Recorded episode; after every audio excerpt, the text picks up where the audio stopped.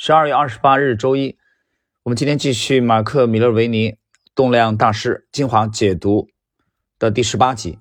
第十八集呢，延续上一集啊，上一集我们是呃讲了这个到底是选大盘股还是小盘股。那么，那么这一点呢，在对中国股市的投资者而言非常非常的重要啊。在上一集我的观点已经非常的清楚了啊，我们应该是把主要的精力投向大盘股还是小盘股，它很大程度上决定了。从现在到未来的三个月到半年呢，你的收益啊，你这个方向跑偏的话，享有这个超额的收益是不可能的啊。这一集呢，我们主要来看一下，他谈的是做空的问题啊。这个问题是你们是否做空股票？如果是的话，你如何决定啊？你们如何来决定做空？还是你们同时既做多也做空？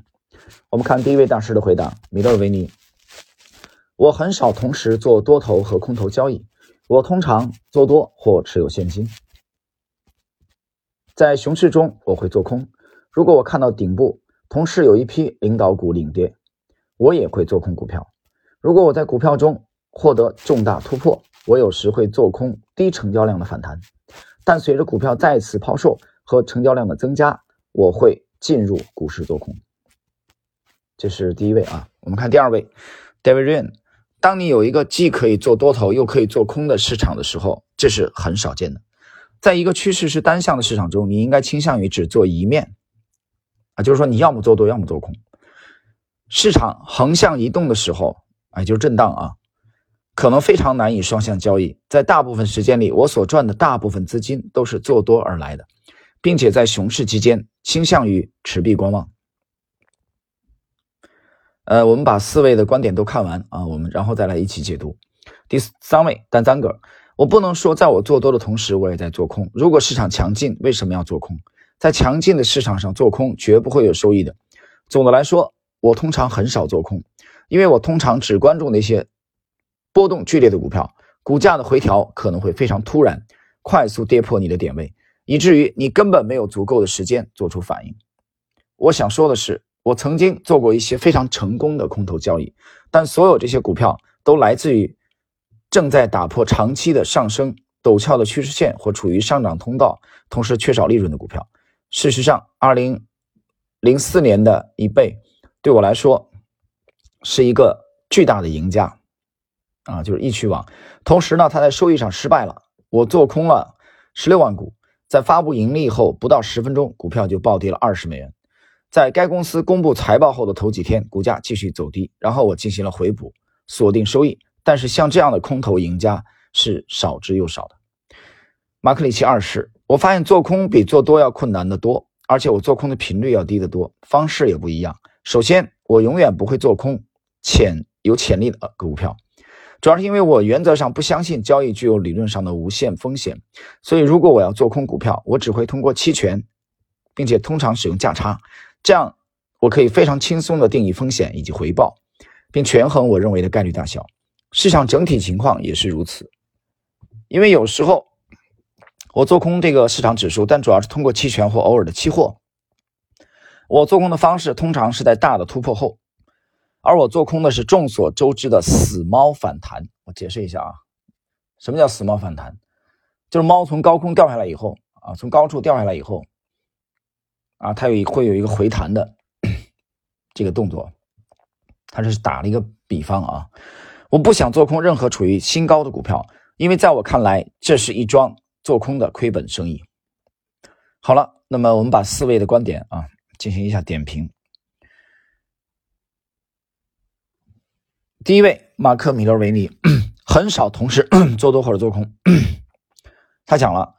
他要么就做多，要么持有现金。持有现金就代表他不看好了，对吧？停止做多了呀。如果你没停止做多，你手里应该是股票啊。啊，什么叫持有现金？就是没股票了。为什么没股票？因为不看好了。所以他很少做空。这是马克·米勒维尼的观点，就是要么做多就持有股票，要么持有现金。做空对他来说是很少的。第二位，David Rian。David Ryan 也讲，他大部分的钱都是做多来的。啊，来做多股票的上涨，在熊市期间倾向于持币观望。什么叫持币观望？那还是现金啊，所以跟米勒维尼没有多大区别。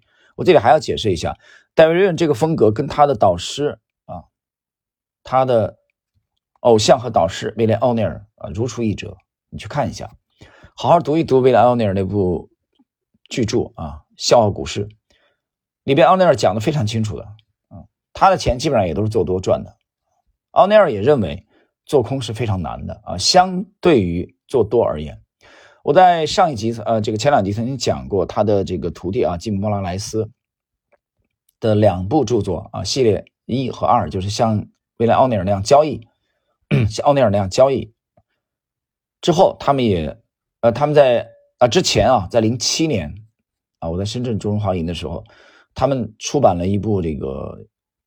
做空的著作，他的两位徒弟，所以奥尼尔也认为做空比做多而言非常难，更难。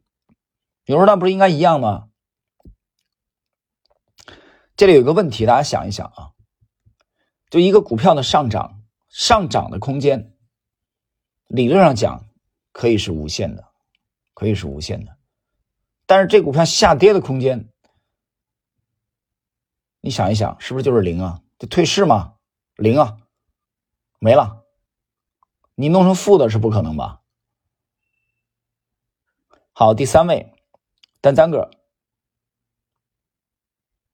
他也讲他很少做空，很少。他举了一个例子啊，做那个易趣网做空的啊，很得意。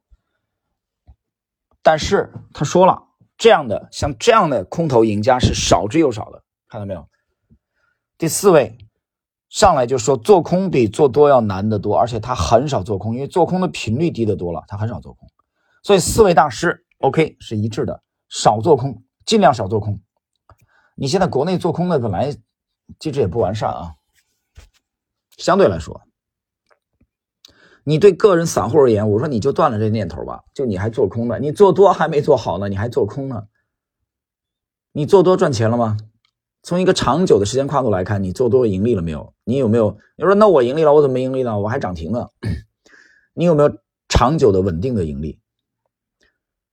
所以尽量的少碰做空的这种方式，对吧？不要听经纪人在那扯淡，告诉你说一百倍的杠杆双向交易，双向盈利啊，你做多做空都可以赚，扯淡。他只告诉你了都可以赚，他没告诉你。一百倍的杠杆，杠杆五十倍的杠杆，你做错的话，你你可以很快的就被干掉，这是他不会告诉你的。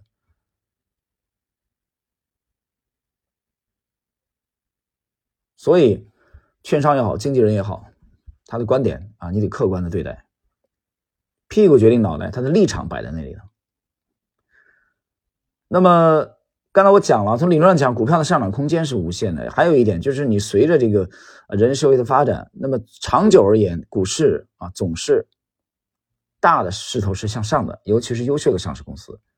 所以这也是做多啊比做空要相对容易啊。你做空这玩意儿，对吧？我们刚才讲了道理了，你最多跌到零也就不行了，跌不动了，怎么的？怎么还能跌破零，变成负的吗？所以面对现实啊。打消幻想，少去考虑说，哎，我又多了一个渠道啊！你被忽悠，你被忽悠瘸了。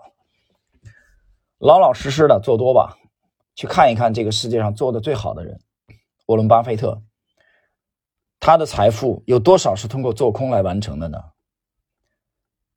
你想明白了这一点，这里边的道理看起来浅显，难道还不够深刻吗？好了，朋友们，我们今天的这一集啊，第十八集。啊，做空的问题就到这里。下一集我们将继续分享本章啊第二章选股的后续的内容。